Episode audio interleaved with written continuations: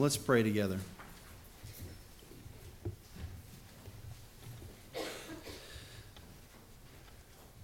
High King of heaven, my victory won.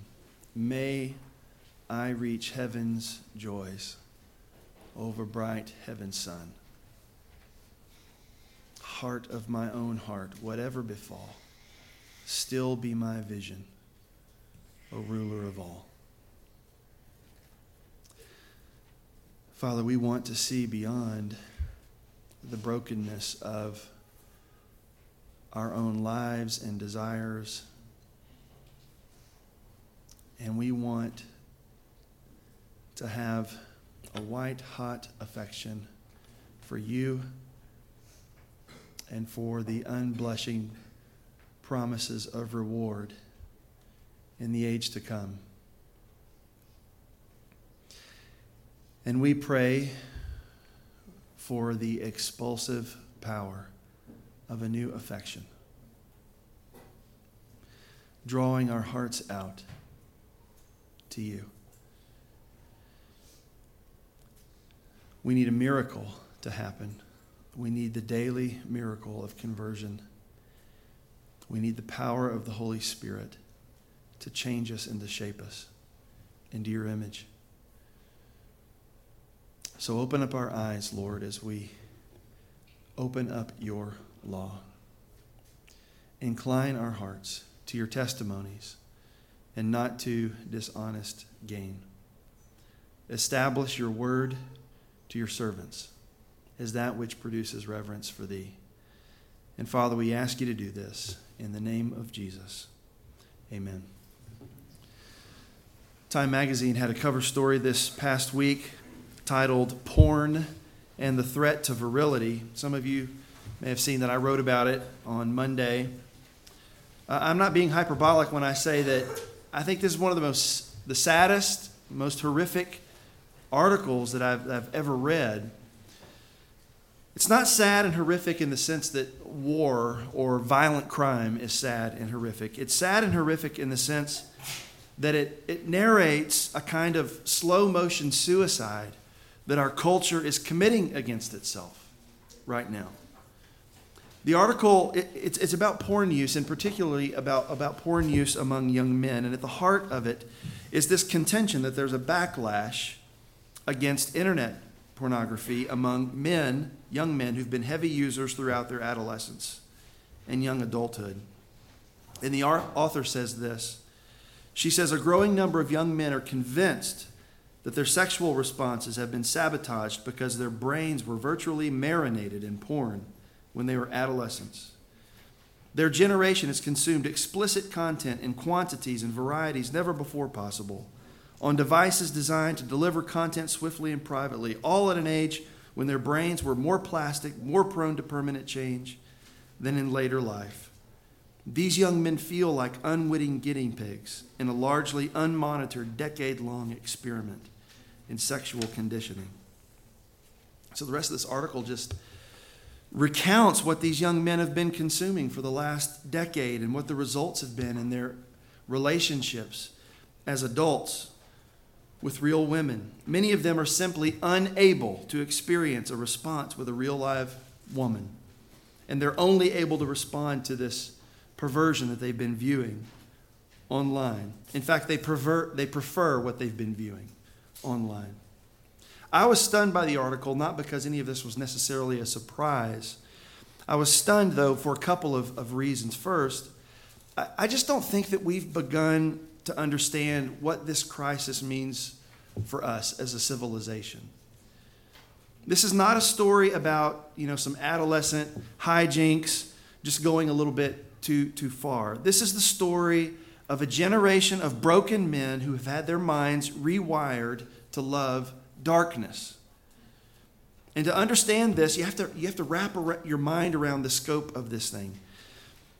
Pornography has been a pervasive part of many young men's lives for the better part of, of a decade in a way that it, that it wasn't before. 2007 broadband internet reaches over 50% of American households. 2013 smartphone ownership exceeds 50% of the population of our country. That means at some point around 2007, more Americans than not had access not to just still pictures, but to moving pictures of people engaged in various perversions. I'm not going to describe what those things are, but suffice it to say, open your Bible to Leviticus 18 and just read what it says there. And just know that the violation of everything in Leviticus 18 is normal and frequent in this content. So by 2013, more Americans than not had access to videos of this content at any time, at any place that they were because of their smartphones. The average age that a young man first encounters this material is around 11 to 13 years old. That means that countless young men have spent the better part of the last decade with access to this. And for many of them, everything that they've learned about sexuality and about women has come from this. And their preferences have been shaped by this. This is a civilizational calamity because porn use eviscerates manhood. It does not teach men virtue and honor. It doesn't fill them with industry and with an entrepreneurial spirit. It mires them in passivity and in morose self indulgence. It teaches them to view women at a distance and as objects to be used and discarded. It renders them completely unprepared for marriage and for fatherhood. And guess what? You have no men prepared for marriage and fatherhood, you don't have a civilization anymore. You have ruins, is what you have. So, yes, I view this non hyperbolically as a civilizational crisis. But it's not just that, it's a church crisis. Let's not have any illusions about how pervasive this evil is and how it's invaded our own ranks. When Heath Lambert was, was still here, he used to say that of all the issues that he counsels, he talks to people about alcoholism and drug use, marital problems and, and work problems. He talks about to people about a lot of different things. He said nothing comes close to the number of Christians that he talks to about this who are in the throes of this particular sin.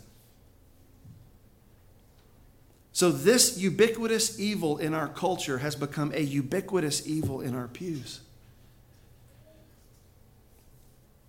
And that means that we have this thing among us, threatening holiness and witness and marriages and fatherhood and child rearing and every other precious gift that God has given to us. This isn't a small problem. This is potentially an existential problem because porn use undermines holiness. And the Bible says, without holiness, no one will see the Lord. We're not going to be the exception to that. I don't believe in accidents. I, I couldn't have planned this if I had, if I had tried. Uh, my week has been dominated uh, by this Time cover story because of a, a really a big response that I, I, got to the article that I wrote about it. But it just so happens that I was already set to preach this week on the last half of 2 Timothy chapter 2. And in, in this section, Paul's continues his warning against false teaching, but right in the middle of it is verse 22. And in verse 22, he issues this command to Timothy. He says, So flee youthful passions and pursue righteousness, faith, love, and peace, along with those who call on the Lord from a pure heart. My mind has been on this text for the last week for more reasons than one. It's not just that this is where we are in our study of, of 2 Timothy. It's not just because that there's an article in Time magazine about it. It's because I think we need this word. Kenwood Baptist Church needs this word. All of us need this word. So we're going to postpone looking at the entirety of the second half of chapter 2 until the next time I'm up in a couple of weeks. Today we're going to focus solely on verse 22. And here's the point You cannot pursue God and pursue pornography. You can pursue one or you can pursue the other, but you cannot pursue both. And what this text is telling us in verse 22 is how to pursue God, how to pursue the narrow way that leads to life. And I've got three points. Surprise, surprise. They go right with the verse. Number one, flee youthful lusts, pursue the fruit of the Spirit, and three, embrace Christian fellowship. So, how do you pursue the narrow way? How do you pursue God? Not this other thing. You do it by fleeing youthful lusts, by pursuing the fruit of the Spirit, and by embracing Christian fellowship. First thing is fleeing youthful lusts. Look at verse 22. It's right there at the beginning. So flee youthful passions. Now, before we can figure out exactly what Paul is commanding Timothy and, and us, I believe, what he's commanding us to do in this text, we have to figure out what he's telling us to, to flee from. And, and we're going to linger for um, a few minutes on, on what Paul is telling us here. Some translations render this differently and indicate that the passions refer specifically to sexual passion.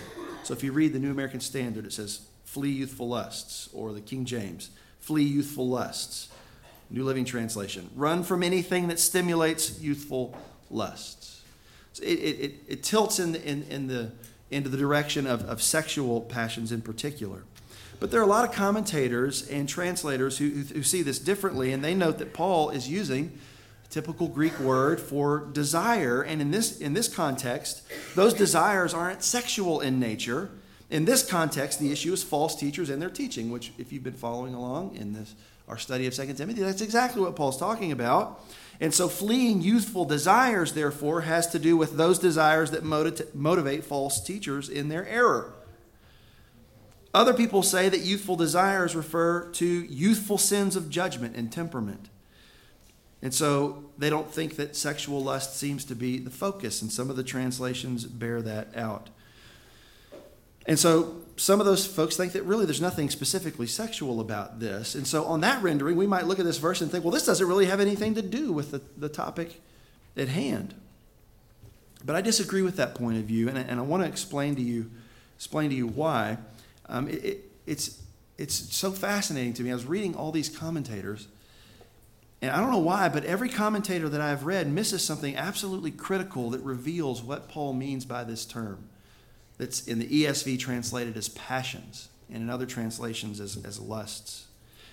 Paul has used this term for lusts or passions in other writings, in other of his books. And it's, and I'm going to do something odd here. I'm going to tell you a Greek word, okay? So I don't, I don't do this, but I, I want you to learn this word, epithumia. It's a Greek term that Paul used, epithumia, and it simply means desire. That's the word that he uses in 2 Timothy 2:22. And it's a reference to our experience of longing or cravings for something. It's a longing or a craving in our heart that motivates us to make the decisions that we make. That's what epithumia is. That's what our desires are. And Paul gives us in Romans chapter 7 a chapter long meditation on what he means by this term.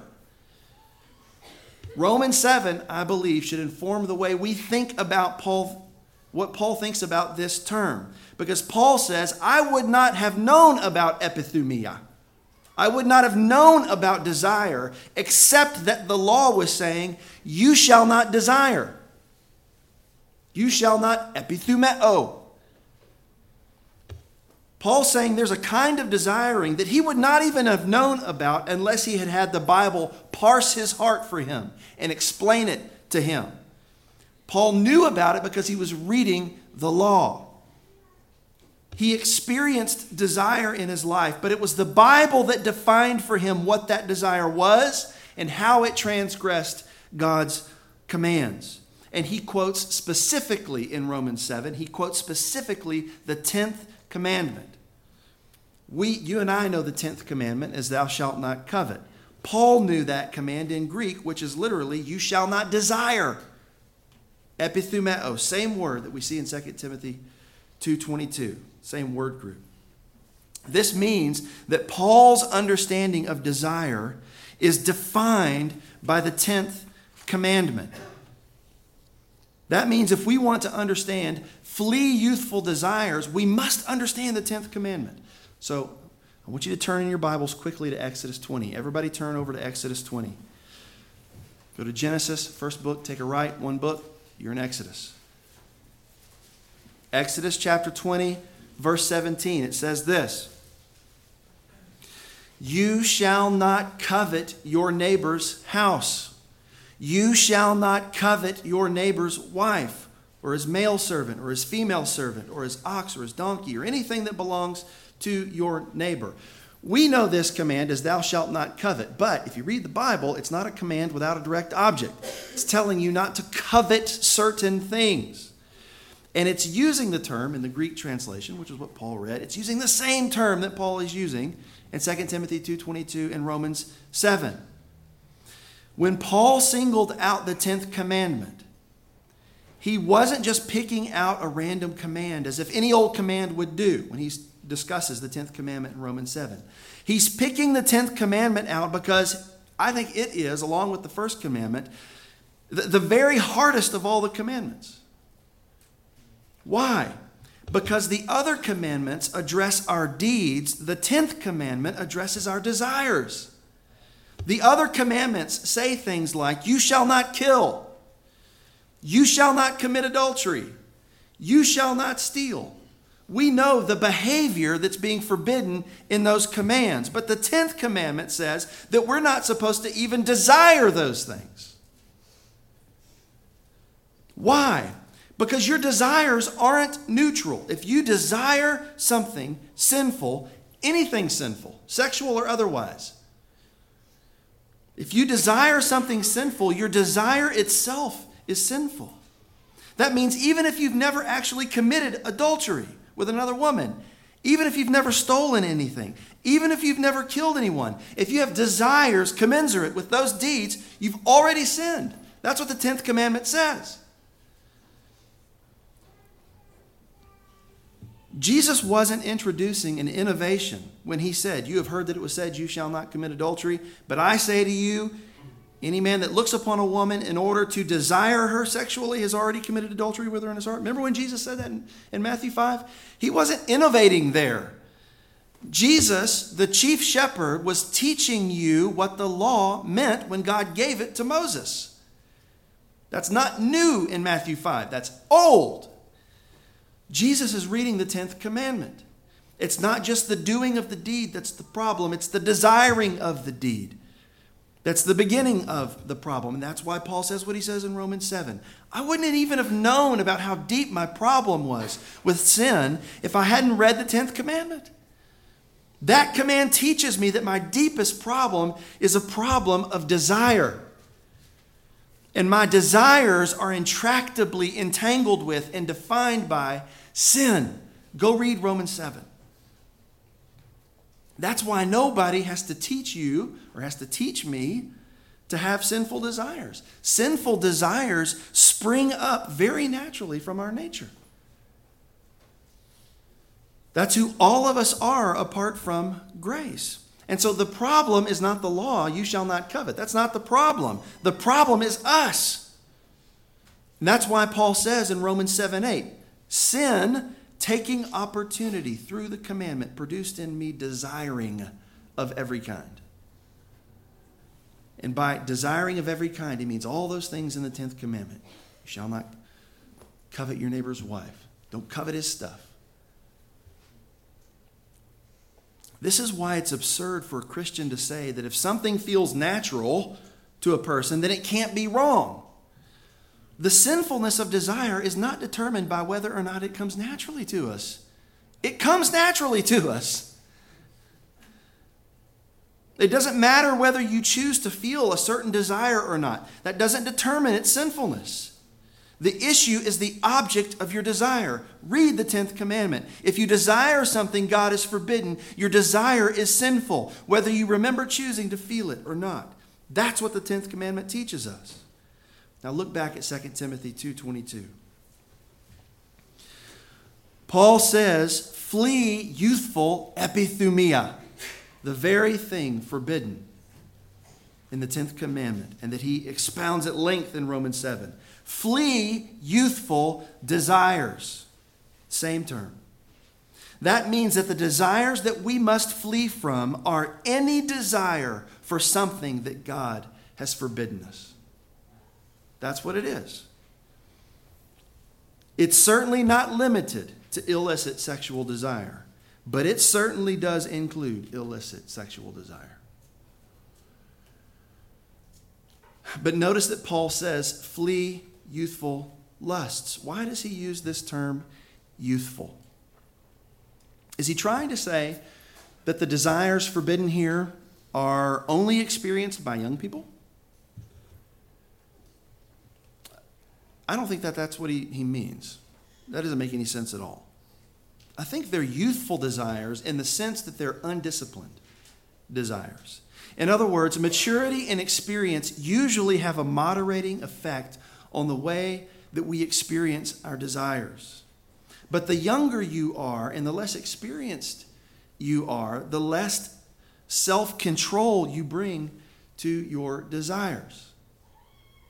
At my house, uh, on Friday nights, we, we do a thing called Friday Night Fun Night. And, and, and every week at, at, our house, we um, that Friday Night Fun Night consists of pizza and a movie or pizza and, and games. That's what we do every night. And if it's usually Little Caesars, and uh, and and you know, games or a movie. If we're really high rolling, it's Papa John's. Okay. two nights ago we were high rolling okay so we, we papa john we did papa john's and so i took the two smaller kids we went to pick up the pizza on the way there i also picked up powdered donuts double stuff Oreos. We get home, we eat our pizza. The kids have this powdered donuts Oreo radar, okay? They're su- supposedly watching a movie, but I start behind them in the kitchen opening these things, and they hear it. Pretty soon, every single one of the kids is standing around me. And they're not just looking at me opening packages, they're like, I want two powdered donuts, two cookies. Can I have two powdered donuts, two cookies? There's this cacophony of voices, okay? And they both, they all have to stake their claim on the powdered donuts and the cookies, and it just gets louder and louder. And pretty soon it just says, ah, powdered donuts, cookies, powdered donuts. Everybody's yelling. And I have to say, shh, okay, calm down. This happens a lot.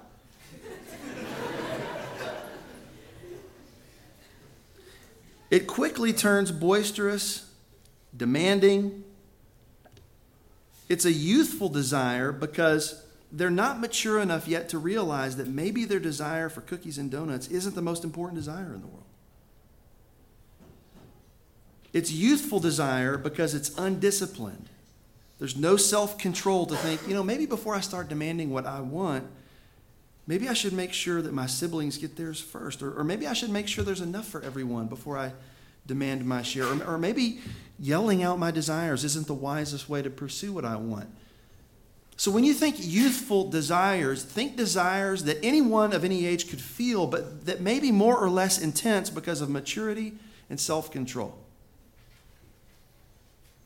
Flee youthful desires. Flee youthful lusts, then, means fleeing from uncontrolled sinful desires, including sinful sexual desires. That's what it means. Viewing pornography is the opposite of viewing, of, of fleeing youthful lusts. It's the opposite. It's the embracing of youthful lusts. It's the retreading of well worn paths of evil desire for things that God has forbidden. And for some people, maybe perhaps even in this room, they would be paths that you began to walk when you were very young. And every walk down that path clears the path a little more and makes it a little easier to go back and forth. And every walk down that path is an open rebellion against what God says. You shall not covet. It is a surrender to youthful patterns of undiscipline and godlessness. It is a surrender to indwelling sin, the very sin that God calls you to repent of and to mortify. Someone might say, but I'm not actually committing adultery or fornicating with another person. Just looking at things. That, that, that excuse won't work, will it? Paul says, flee the desires. The looking and the searching is precisely what is forbidden. And it's precisely what God says you must flee from. And notice that it says flee, not resist. James 4 7, Bible teaches us, you know, resist the devil. You should resist the devil and he will flee from you. But we're not called to resist this, we're called to flee from this. Why? Because you can't resist desire like this, you can only flee from it. So that means a couple of things. It means, number one, you have to flee from situations that provoke you to this sin. Romans 13, 14. But put on the Lord Jesus Christ and make no provision for the flesh in regard to its desires. Same word from the 10th commandment. Make no provision for the flesh in regard to its desires. That means you've got to strategize and you've got to think ahead, and you don't do the things or get with the people or go to the places that you know are going to arouse evil desires that are already in your heart. The desires are already there. The question is whether you are going to provoke them through undisciplined conduct or whether you will have self control not to make provision for the flesh. This takes intentionality and discipline. So you have to flee from those situations, which means making no provision for the flesh. But the second thing is you've got to be willing to take radical measures to flee from this particular sin. Jesus says when it comes to sexual sin, you have to be willing to gouge out your eye or cut off your hand in order to keep your desires in check. Why? Because it would be better for your eye or your hand to be destroyed than for your whole body to be thrown into hell, he says. Does it literally mean that you have to cut off body parts? I don't think he's literally saying cut off your body parts. I think he's saying in a hyperbolic way that you have to take radical measures to, to not make provision for your flesh. Things that are extraordinary and unusual. Might mean not owning a television might mean not owning cable or having internet access. Might mean not owning a smartphone, but going back to a flip phone. Somebody might say, "Well, I know I'm addicted to this, but but I have a, I have a, I have to have a smartphone." To which Jesus might say, "Well, you might have to go to hell." Cut off your hand, don't be a fool use, lose your smartphone and save your soul.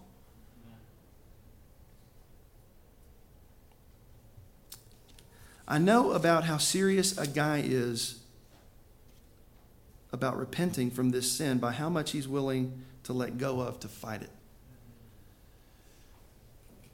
Don't tell me you're serious about this if you've got limits. Flee youthful lusts.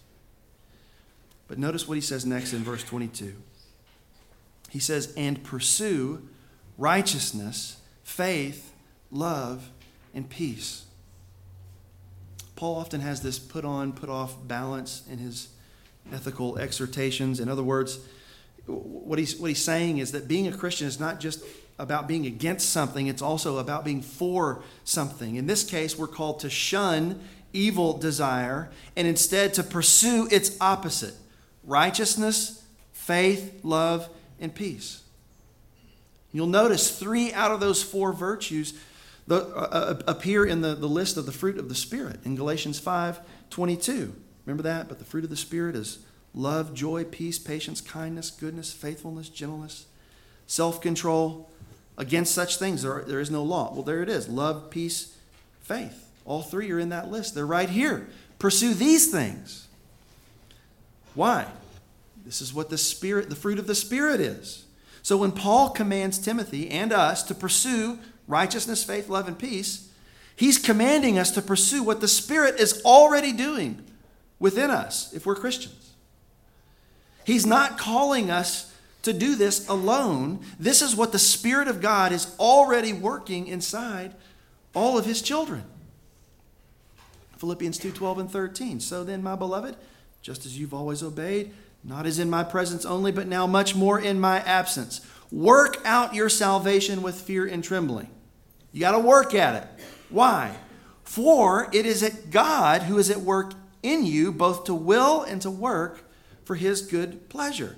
That means that your active pursuit of holiness is not at odds with grace.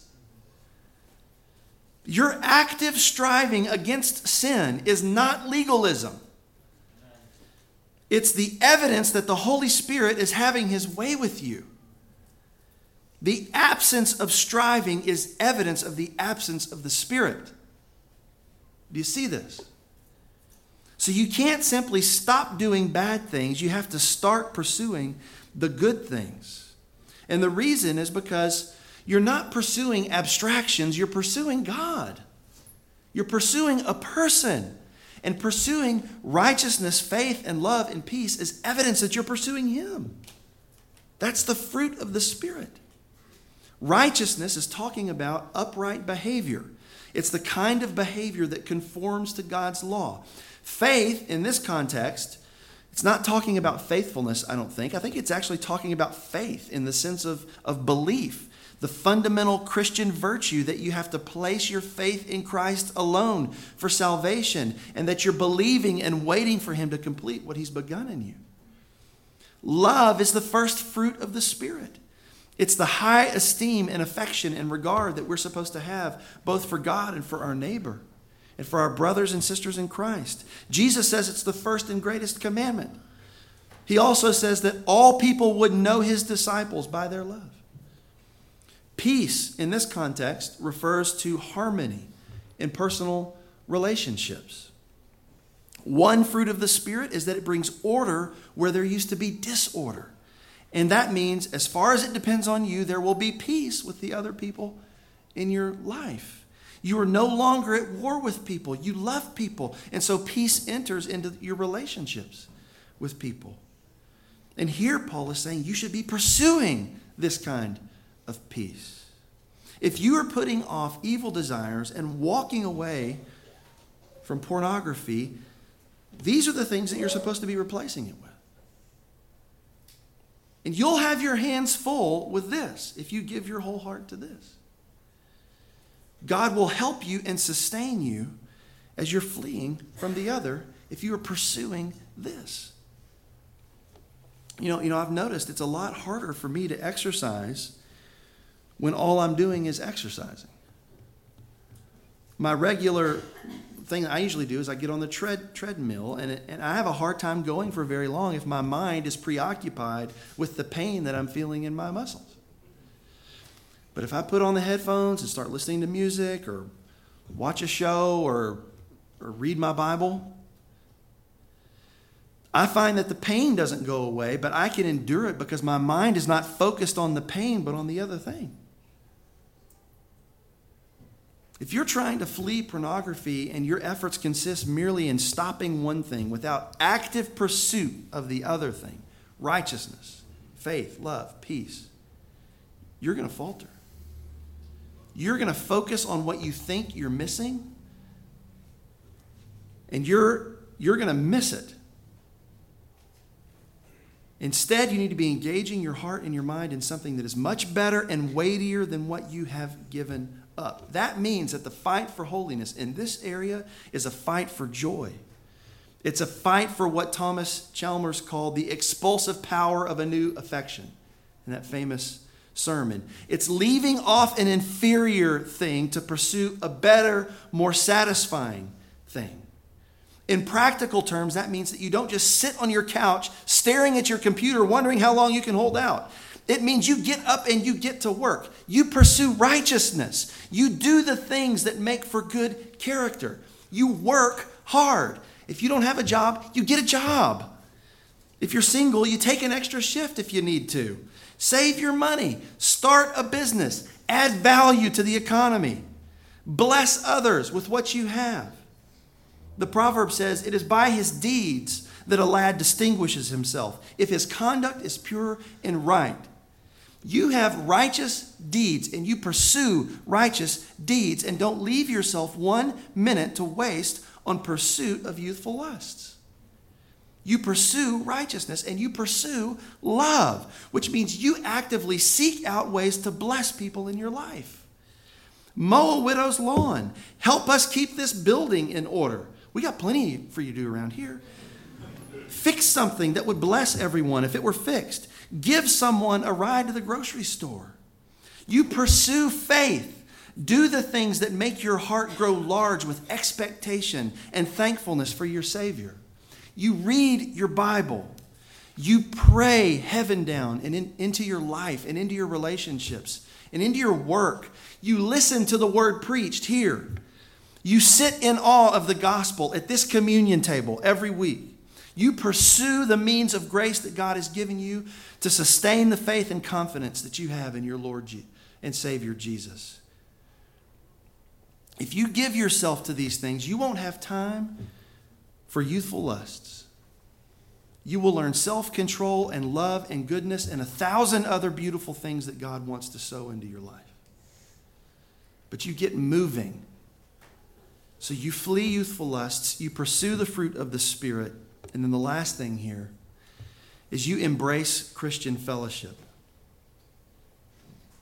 So flee youthful passions and pursue righteousness, faith, love, and peace, along with those who call on the Lord from a pure heart. That last phrase is not a throwaway line.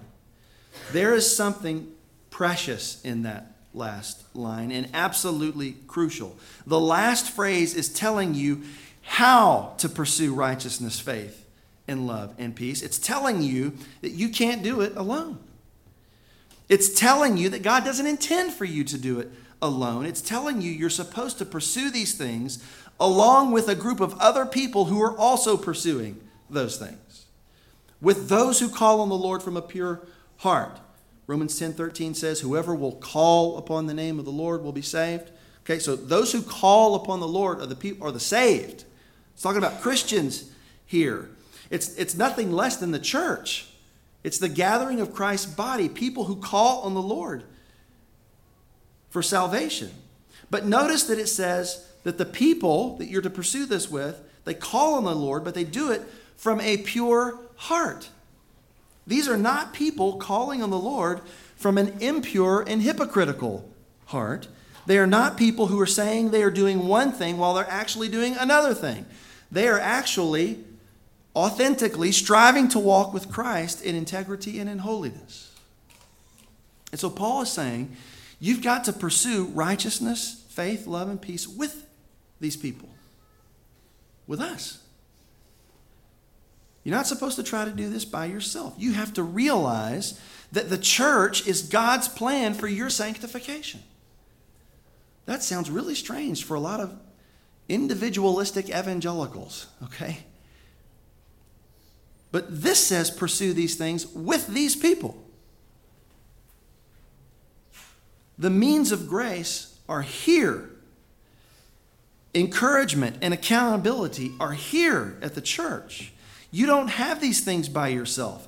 Sanctification is not a private effort, it's a corporate effort that we all undertake together.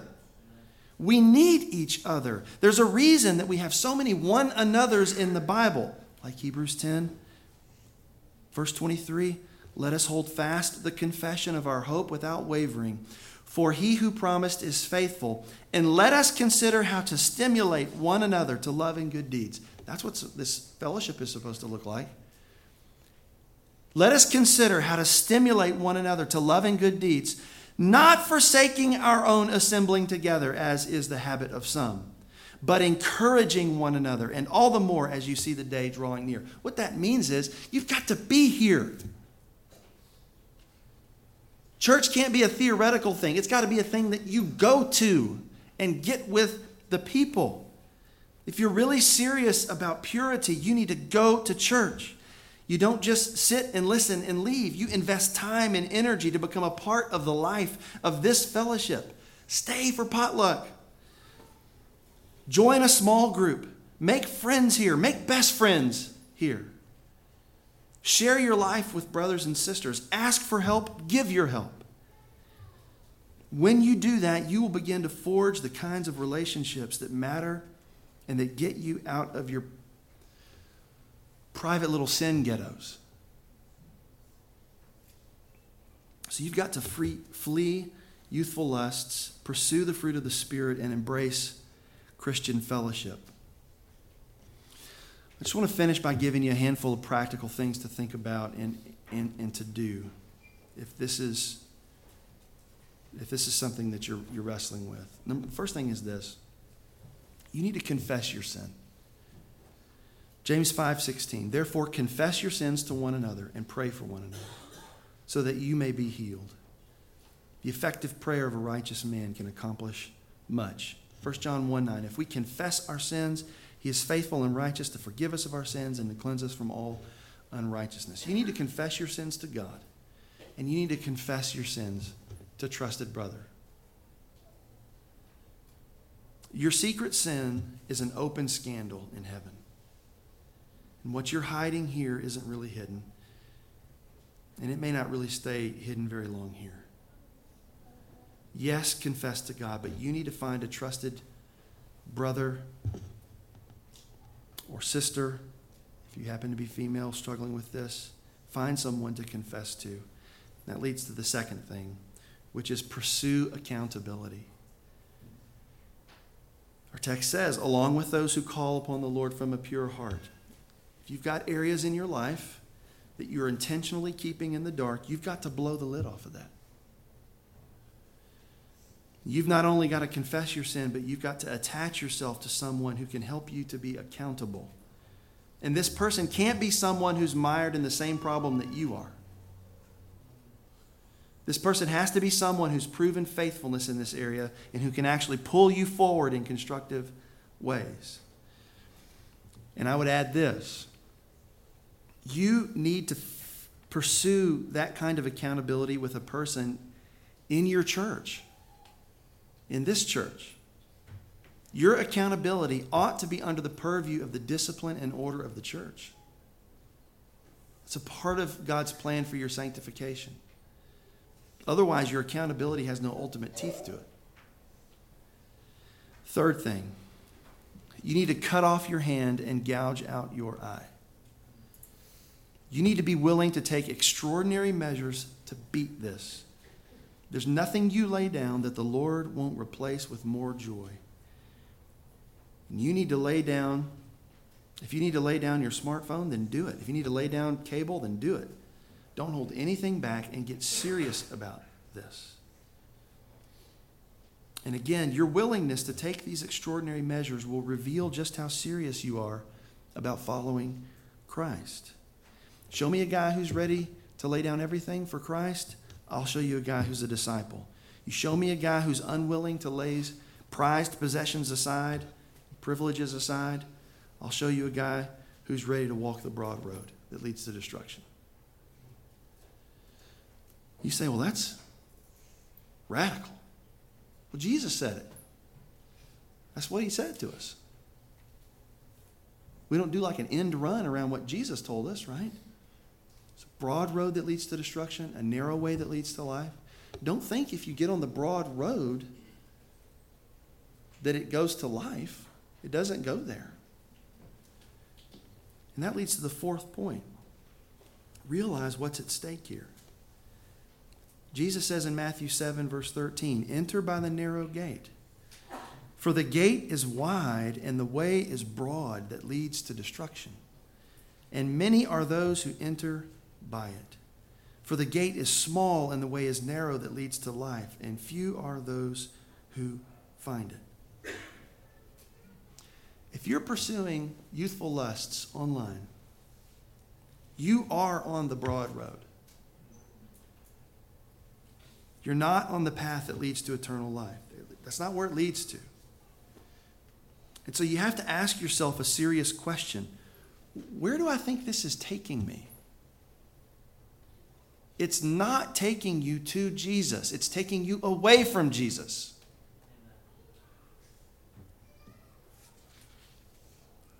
So you need to think about what's at stake because everything is at stake.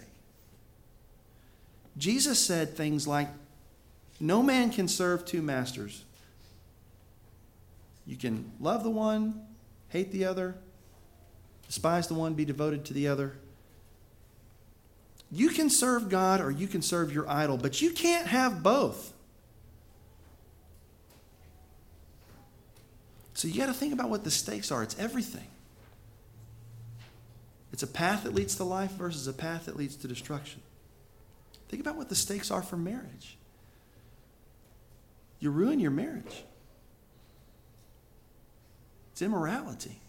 It's porneia.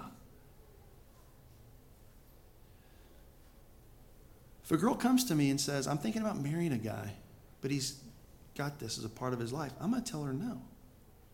Don't.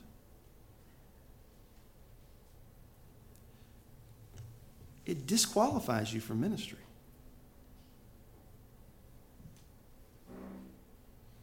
Don't think that it doesn't. It disqualifies you. There's much at stake. The fifth thing you need to divine, define the struggle in terms of victory and not in terms of defeat. I hear a lot of guys talk about this as a struggle. And what they mean by struggle is they try hard not to do this and then they fall. And they try hard again and they fall. And they try hard again and they fall. And so for them, struggle means an entrenched pattern of defeat. That, that's just not biblical struggle. Biblical struggle is patterns of progress. Ephesians 6:12. Our struggle is not against flesh and blood, but against the rulers, against the powers, against the world forces, this darkness, against the spiritual forces of wickedness in the heavenly places. Therefore, take up the full armor of God that you may be able to resist in the evil day, and having done everything, to stand firm. Here's one text in which the struggle is defined in terms of standing firm, not in terms of entrenched patterns of defeat. Don't call it Christian struggling if it's just patterns of defeat. Biblical struggle is not embracing those patterns, but increasing patterns of faithfulness. I'm not saying anybody's going to be perfect, okay? I'm not saying that. But if your struggle is just patterns of defeat with no progress, you're not doing it right. And you need to take even more extraordinary measures to see progress and holiness. Sixth and last thing I would say is this, and this is the one I'm, I want us to realign ourselves on. Don't accept this as normal. I, am afraid that we have, the church has accommodated itself to this new reality so that we think this is just going to be normal going forward. And this is just going to be a part of us going forward, and we just need to learn to live with it going forward. I, don't, don't do that. I think that you can stop this and never do it again. If you don't believe that, we're not believing the same gospel. Okay? Don't accept this as normal. Accept this as a perversion from which God wishes to cleanse you and to change you and to give you victory. We believe in the gospel here. That means that we don't get to go to heaven or be made right with God because of our good deeds. We don't have them, okay? Our good deeds are tainted by this deep waywardness that we have in our soul. But God sent his son Jesus to die for us, to take the punishment that we deserve because of sin. He sent his son to take that upon himself. And he gives us forgiveness of sins because of Jesus' death. And then Jesus raised up three days later, and he ascended and sits at the right hand of his Father right now. And because of his resurrection, he promises us a resurrection and eternal life with him. This gospel is for anybody who will believe. Anybody who will believe. He offers it freely, he offers you mercy. He takes away shame, the shame of this. He takes away the guilt of this, and He offers you newness of life so that you can walk away from this. And that's what I'm praying for, for all of us. Let's pray. Father, make us holy, conform us to the image of our King Jesus. I pray that you would make this message a marker in the sand. And that men and women would say, No more today. And today would be the day that it ends.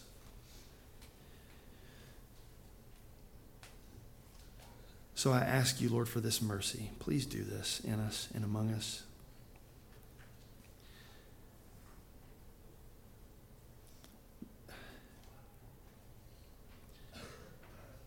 You know the things that need to happen. Different people here are going to have to make some different decisions and different measures and different steps. I just pray that you'd help them to do that and make this the decisive moment. Help us all to see the stakes and to war with all our might against youthful lusts and to pursue with all our might righteousness, love, faith, and peace. To pursue you. Be our vision, O Lord of our heart. We pray in Jesus' name. Amen.